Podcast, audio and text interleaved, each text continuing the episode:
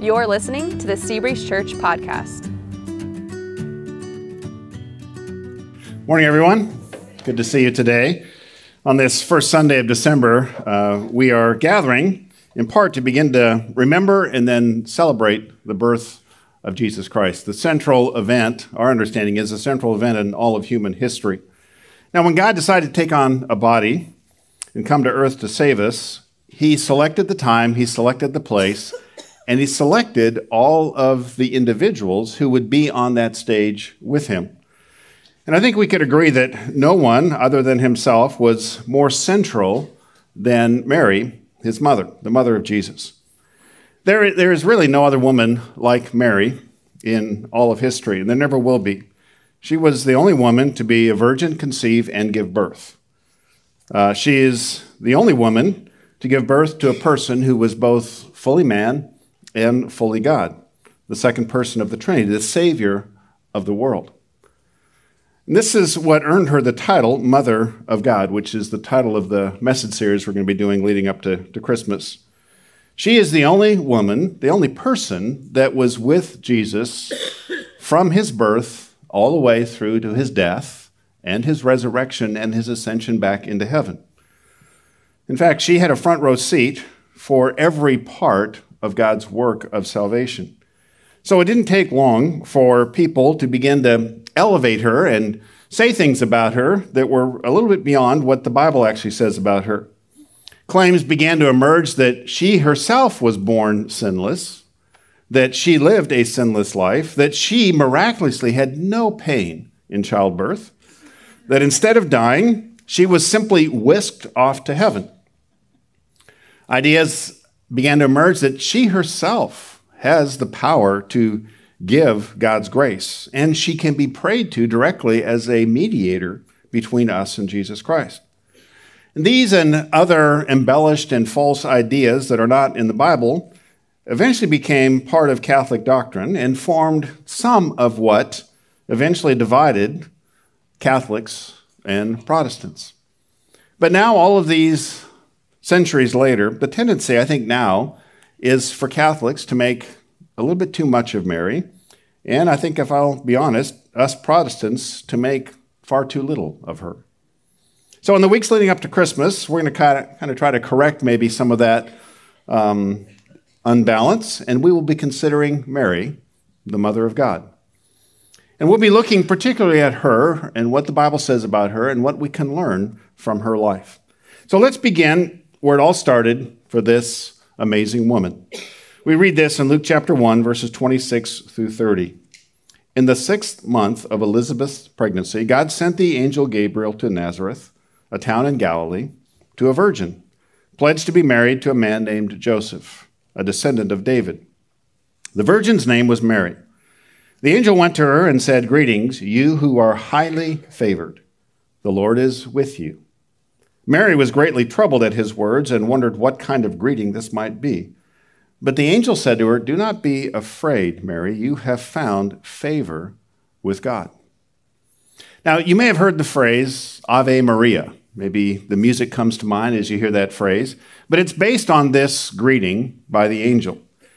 Ave Maria is Latin, and it literally means greetings, Mary. Ave Maria, greeting Mary. But the angel didn't call her Mary by name. What he said was, "Greetings, you who are highly favored." Webster defines favor simply as approving attention. God isn't just passively watching us and the events of life unfold. He is looking for people who display some of the qualities that he loves, that are his favorite qualities. And when he sees those qualities in an individual life, he responds by allowing his favor to rest on those individuals. This is what happened to Mary two thousand years ago. God had noticed some of his favorite qualities in her life, and that resulted in God's favor. Now, we don't have to guess what those qualities were, because Mary herself wrote a song that indicates what she thought the qualities were in her life that led God to give favor to her. She identifies the themes. The purpose of the psalm is the song is not to glorify herself, but it is to kind of be a record of her understanding of why her. And that's one of the big questions that we're going to be addressing in this series, is why Mary? What is it about her that caused God to choose her for this amazing role in all of human history? Well, let's read the song, and then we're going to identify some of the themes that are in this song so that we too can understand how the favor of God might rest on us. Luke chapter one, forty-six through fifty-five are the lyrics to what is referred to as the Song of Mary. Here's what it says. And Mary said, here are the lyrics, "My soul glorifies the Lord, and my spirit rejoices in God my Savior. For he has been mindful of the humble state of his servant. From now on, all generations will call me blessed. For the Mighty One has done great things for me. Holy is his name. His mercy extends to those who fear him from generation to generation. He has performed mighty deeds with his arm. He has scattered those who are proud in their inmost thoughts. He has brought down rulers from their thrones, but has lifted up the humble. He has filled the hungry with good things, but has set, sent the rich away empty. He has helped his servant Israel, remembering to be merciful to Abraham and his descendants forever, just as he promised our ancestors." Now, as we begin, I want you to notice two words that are repeated throughout this song, the lyrics of this Song of Mary. And those are the two words, he has. He has, God has done this, God has done that. There, Mary repeats several things that God has done. And it starts with some of the great things that God has done for Mary herself as an individual.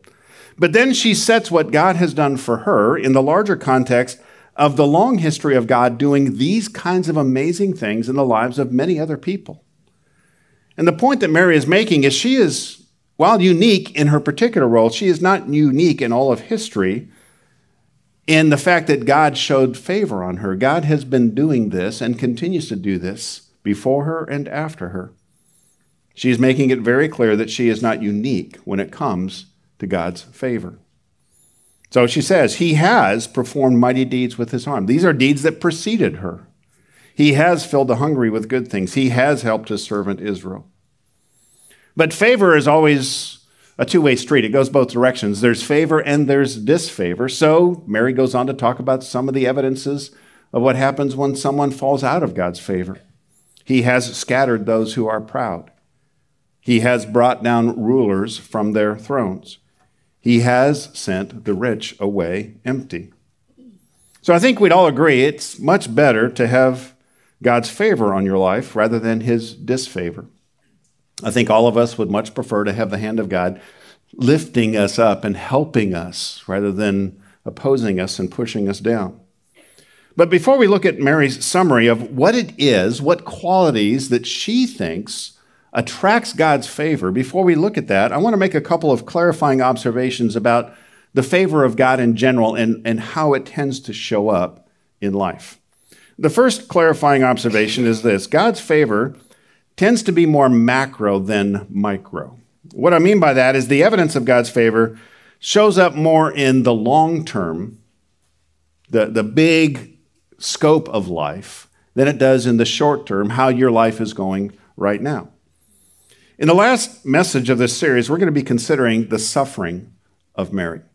And that's a theme because she had a very difficult life.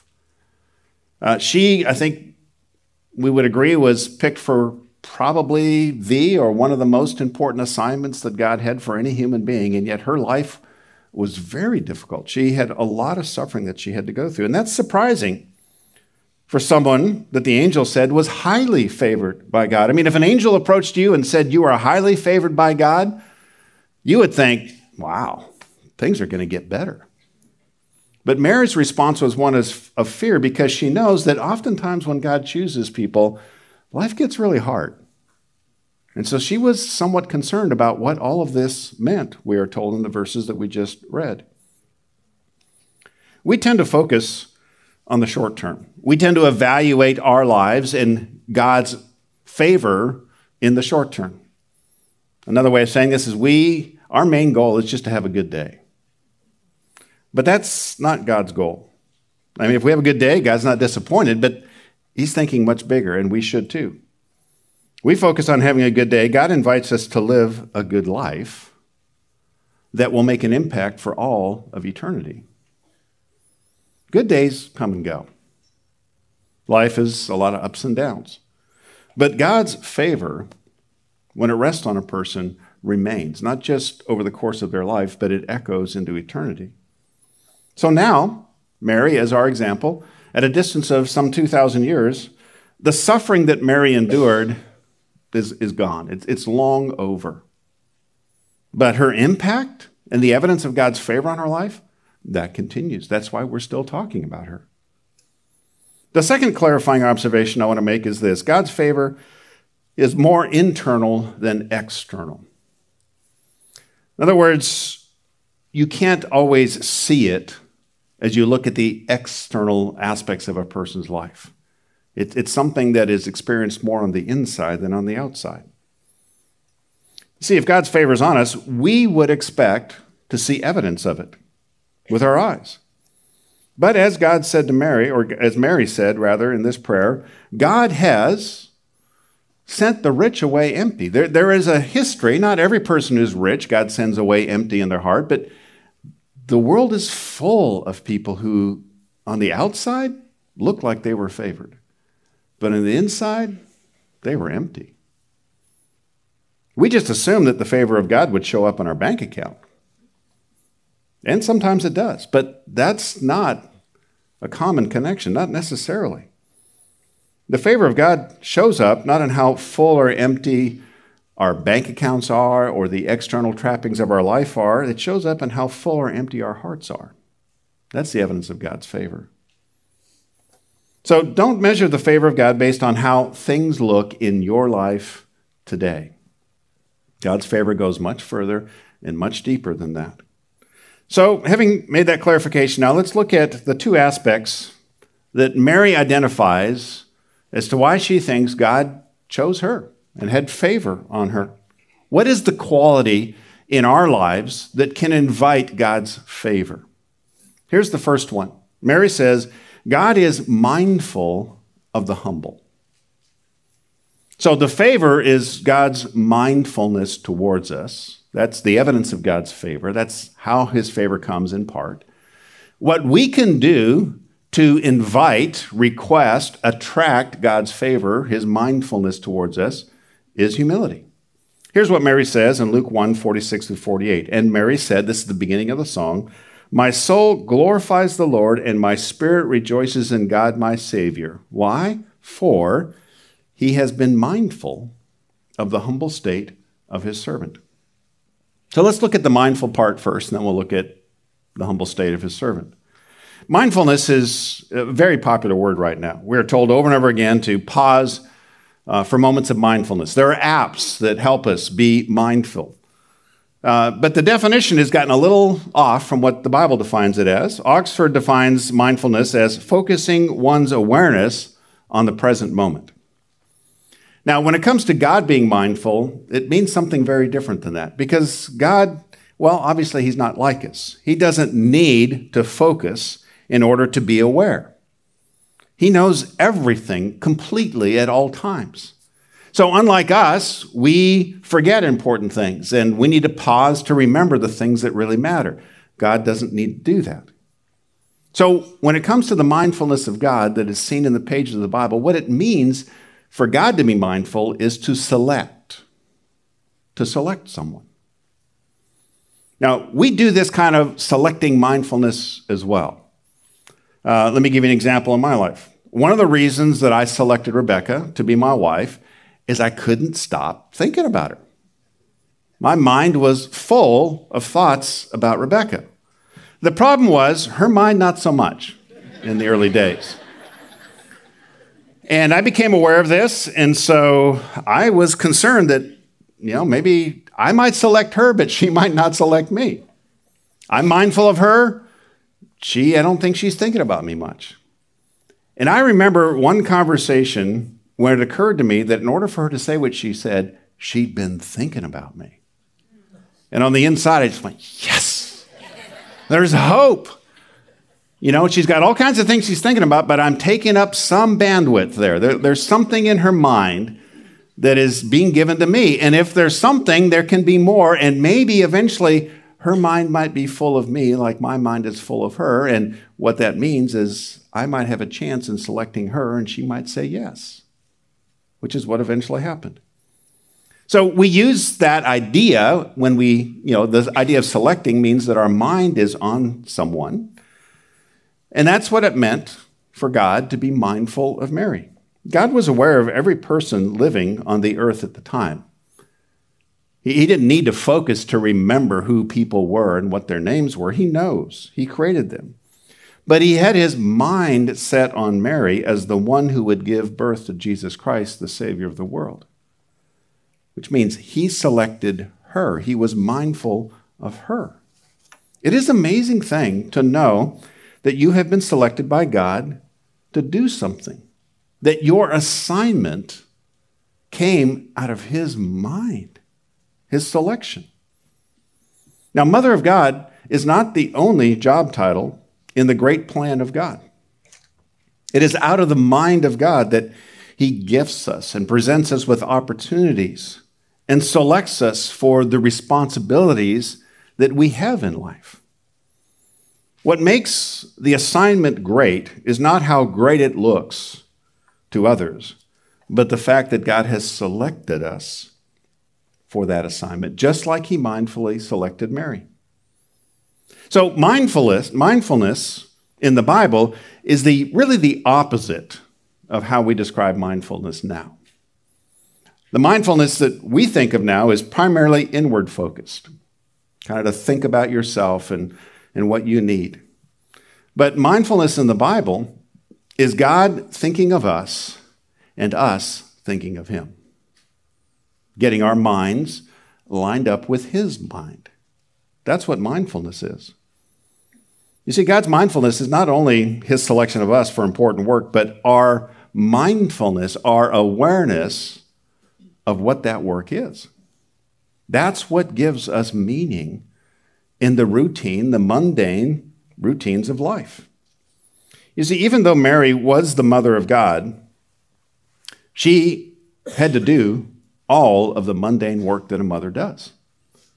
If you have been a mother of a newborn, or you are a mother of a newborn, you know that your, your days are not just glamorous days. There's just a lot of work and a lot of repetition. And as you raise kids, you have to say the same things over and over and over and over again. And your life begins to feel like, what is the point here? Now, I was just talking to a, a new mother the other day, and she was saying, I know that this stage passes, but right now it seems like this is all my life is ever going to be. And that's just the way the assignment is. Mary went through that. She was the mother of God, but that didn't come with nannies. She had to be the mother. There was the mundaneness of this. But it was God who gave her that assignment. And if you're a mother, it's because of God's favor in your life. He was mindful of you. So don't forget. There are no small assignments if God is the one who thought it up and gave it to you. But some assignments do come with greater honor in this life and in eternity. After the angel visited Mary, Mary visited Elizabeth, her cousin. This is what we read about that exchange. Luke chapter one, forty-one through forty-two. When Elizabeth heard Mary's greeting, the baby leaped in her womb, and Elizabeth was filled with the Holy Spirit. In a loud voice, she exclaimed, "Blessed are you among women, and blessed is the child you will bear." The idea in these verses is that, that God's Spirit kind of took over Elizabeth's vocal cords and said these words through Elizabeth directly to Mary. And so God was saying, in the presence of these two women, Mary, you're blessed, and, and you will be forever honored among women. And that has been the case. I mean, we are talking about Mary two millennia after her death. Very few in all of history are ever remembered that long. But Mary is not just going to be remembered in human history, because human history itself will eventually fade and be forgotten in the wash of eternity. Mary, we are told, is going to be prominent in all of eternity. That's a big assignment. And the encouraging news is we can be too. Not like Mary, but we can do the kinds of things that will be remembered for all of eternity. How? It's as we get clear on what our assignment from God is. You know, if you would like greater clarity in the assignment that God has given you, that clarity will not originate from your own mind. That clarity will originate from the mind of God. It's as God first is mindful of us, and then we become mindful and aware of what that selection is, what He has assigned for us to do.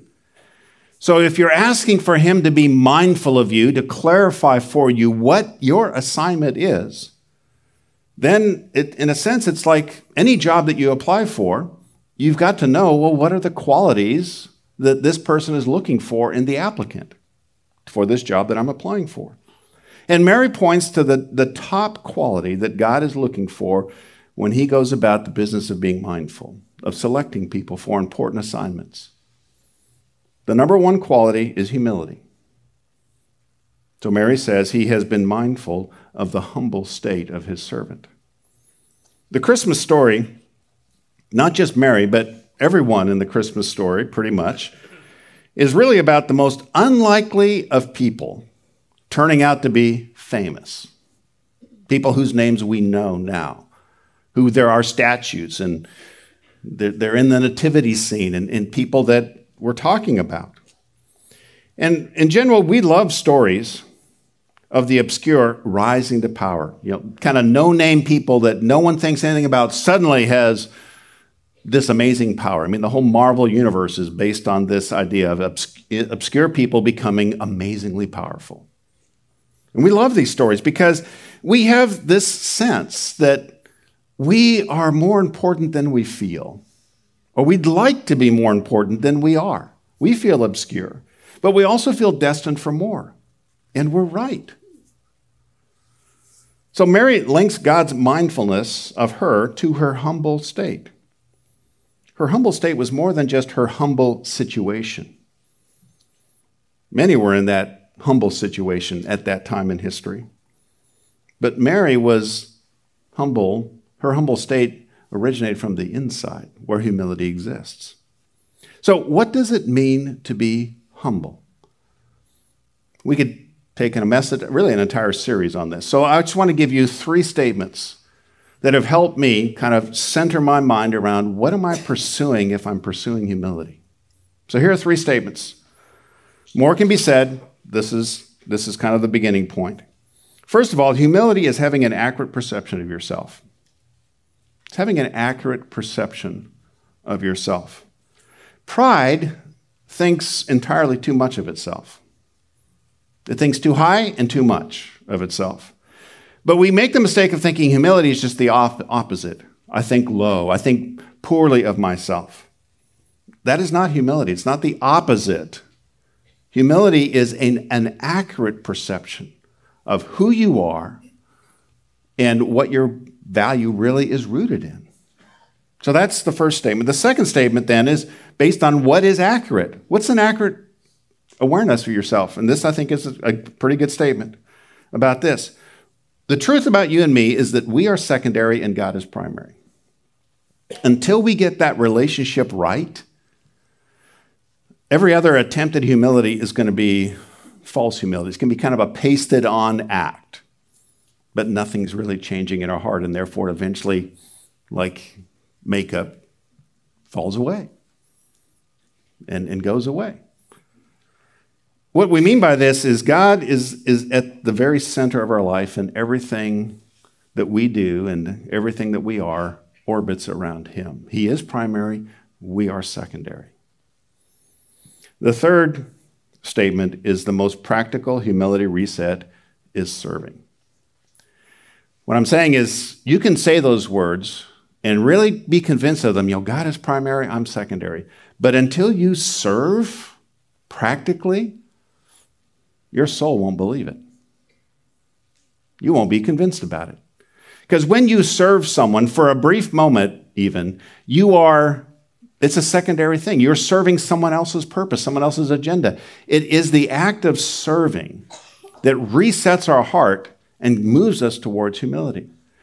We can't choose our way towards humility. We can't think our way towards humility. We have to act our way towards humility. Let me give you a personal example. Recently, November, this, this past month, was a particularly busy month for me. And so I, I remember one Monday night, it was maybe three days before, I realized I didn't have anything scheduled on Monday night. And secondarily, my wife had an appointment out of the home. So you know what occurred to me? Monday Night Football. I'm going to watch an entire game. I mean, commercials, everything. I'm just going to sit down and watch. I don't think I've watched the whole game. I mean, bits and pieces, but not the whole thing. So I was so excited because I was so tired. And I thought, you know what? I, I just need to rest. I need to reset, get ready for the next, you know, set of busyness. So I, I was excited. I sat down to watch the football game. The problem was, it was a horrible game. The one game that I get to watch is an awful game. So about halftime, I'm like, ah, I'm bored out of my mind. I'm restless, I'm, I, I kind of panicky because I've got this one night to rest and reset, and I get stuck with this awful game. And so I don't think I really prayed. I just was kind of like frustrated. But then a thought came to my mind, and that was this. You know what? For this, the last several weeks, I everything in our home has been about me and my busy schedule. And this is what busyness tends to do. I think this is why people like to act busy, even if they're not. Because when you, you act busy, then everybody's like, ooh, everybody has to orbit around you. And don't, you know, the busy person, let's not get in their way. And let's, let's take care of the busy person. And that's what had suddenly happened in our home. And, and I realized there were several things that, Re- that Rebecca had really wanted to have happened that hadn't happened because I'm busy. And I just had this, this remembrance that, you know, serving is what I really need. That's what really, and so I just, I turned off the boring game and I did a couple of things. Rebecca and I were talking about it. I can't even remember what I did. But it was just a couple of things that, that I know would, would help her and that she would enjoy. And you know what happened? In, almost instantly, I felt refreshed. Even more than football, serving can really refresh you, which is... That was a mind-blowing paradigm for me. But I, what happened is I got back in orbit around God and around my wife and some of her needs, and my energy returned. So God is mindful to the humble. Second thing Mary says is God is merciful to the reverent. So again, the favor of God shows up in his mercy. Shows up in his mindfulness. It also shows up in his mercy, Mary says. And the quality that Mary says that draws the mercy of God is the fear of God. Here's what she says in Luke one fifty. His mercy extends to those who, who fear him from generation to generation. This is long-term favor. The mercy of God is his undeserved kindness and favor towards us. The way to think of it, it's, it's his hand raising us up rather than letting the gravity of our own sin just pull us under. Now, we tend to think of God's mercy as something we need when we sin, and that is true. But, but sin is not just a set of behaviors, actions that we do from time to time. It is that, but it's more than that. Sin is the orientation of our hearts away from God. It's the placing of ourselves in the center and asking God and everyone and everything else to orbit around us. And we are constantly drawn to that. So we need God's mercy, not occasionally, but continually. So what can we do to request, request the mercy of God to help us in life? Mary says he's merciful to those who fear him. What does it mean to fear God? We tend to see fear as, as a negative thing. And it can be. But this kind of fear that we're talking about is, is the gift of fear. I mean, fear really is a gift from God for our protection. There are some things that we are afraid of because we need to be afraid of them. We need to be protected from some danger. There are real danger out there. But the fear of God is, is more than just the fear of things we can see. Fear of God is, is like long-range radar fear that informs us of dangers that are in the future that we can't even perceive. It's kind of like, uh, you know, we're like planes flying through clouds. We need to see more than our eyes can see. We need radar because there's mountains looming in our future that we have no idea. We look out the window of our life and all we see is this. And we're flying into a mountain we don't know. And God has said, if you will take me seriously, which is what it really means to fear God, if you will take me and my word seriously, I will protect you. I will guide you. But our own sinfulness tends to calibrate our radar to what we can see, not what we can't see. This started with the first sin. When Adam and Eve committed the first sin, what they really did was they calibrated their fear to close in, to what their eyes could see. What they took seriously was the forbidden fruit, not the God who said, don't eat of it. Because if you eat of it, bad things will happen. They, they ignored bad things will happen, whatever that means, to this is what I take most seriously right now. And now, us as their descendants, we all naturally have our fear radars calibrated to what's up close and what's immediate rather than what's far away and what's eternal. So we think the real scary stuff in life that we are facing are the battles we face, for example, with our health or with the people who oppose us or with our finances or with matters of justice. Those are the things that really get us worked up and that we really take seriously. But all along, the real battle that most people have no concern about is the battle going on for our souls and the souls of people around us. And we just, our radar is not calibrated to that. And what God says is, you know, everything that you're so afraid of is coming and going. It's temporary. It's like these props on the stage. Aren't these, doesn't the stage look neat? Now, what if during December, You, you got your heart wrapped around these props because they're going after December. But let's say you got your hearts wrapped around these props. You'd miss the point of what we're getting. We're not gathering here to say, oh, look at that prop. Hopefully, you're listening to some of what takes place on stage. Hopefully, you're worshiping with the band. You're worshiping God. This is just the context. This is, these are not the point. But this is what we do all the time. We take the stuff of life, the props, and we make it the point, and we miss the point. Because our fear, what we take seriously, is miscalibrated. So how can we recalibrate our fear to the things that really matter for all of eternity? Well, that's what the word revere really means. Revere means to show differential honor to. The operative word is show. There's evidence of it. In other words, if God is real to us, if we really decide to take him seriously, it will move out of our heads and it will show up with our lives in what we do. And the reason is because God has made us not only as physical beings, but we also have souls. And our souls aren't just these spiritual entities that kind of hang out inside of our bodies. Our souls and our bodies are, are connected in a mysterious way we don't understand. There, there's a symbiotic relationship between our bodies and our souls. What I mean by that is what is going on in our soul has physical effects on our body. There's all kinds of research that shows to that. What's going on inside your heart and your head, that affects your body. And the reverse is true. The things that our body does affects our soul. There's this symbiotic relationship.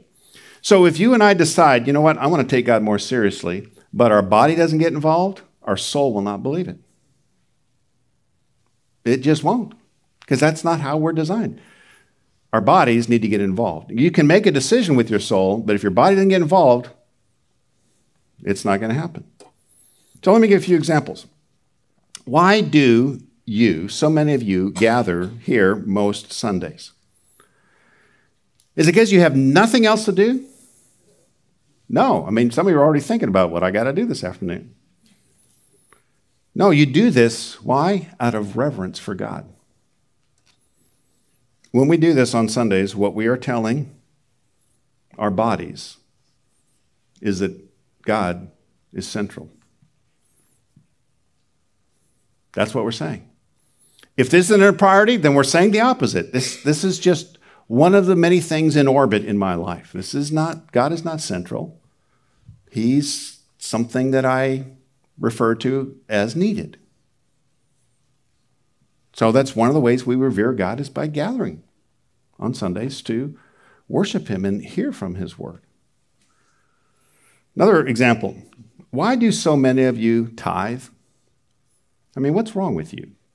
Why would you do that? I mean, ten percent of your income, give it back to God? Why, why does God even say that? And why would you do that? I've had a lot of non-Christian friends say, what's, what's wrong with you guys? And I've thought, well, I've, I've wondered too.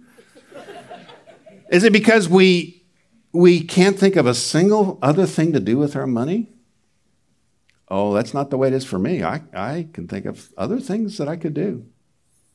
So why would anyone do that? Why would you guys do that? Out of reverence for God. You see, you can say, I take God seriously. He is my priority. But if you don't gather regularly to worship him, your body is telling yourself, not really. And the other thing about our bodies is they need money. And if our money doesn't get involved, you know what our bodies are telling our soul? Not really. Not really. But you may be saying, no, I really feel it. Not really. Why do so many of us carve out time most mornings to read the Bible and pray? Is it because we have nothing to do? We, we, we, you know, we, we, we've got so much time. No. It's because we need our fear radar calibrated every single day. You know, the thing about our souls and our bodies is every time our bodies sleep, our souls forget. I mean, that's just the way it is. You wake up in the morning and you know the process. Where am I? Who am I? What day is this? Add to that, who is God? What am I about? Why does my life matter? All of those things. So we sit down and we carve out time every day as much as we can because our bodies need to inform our souls that God is a priority. We take him seriously. In the last mention of Mary, you know what we find her doing? Gathering with others to revere God.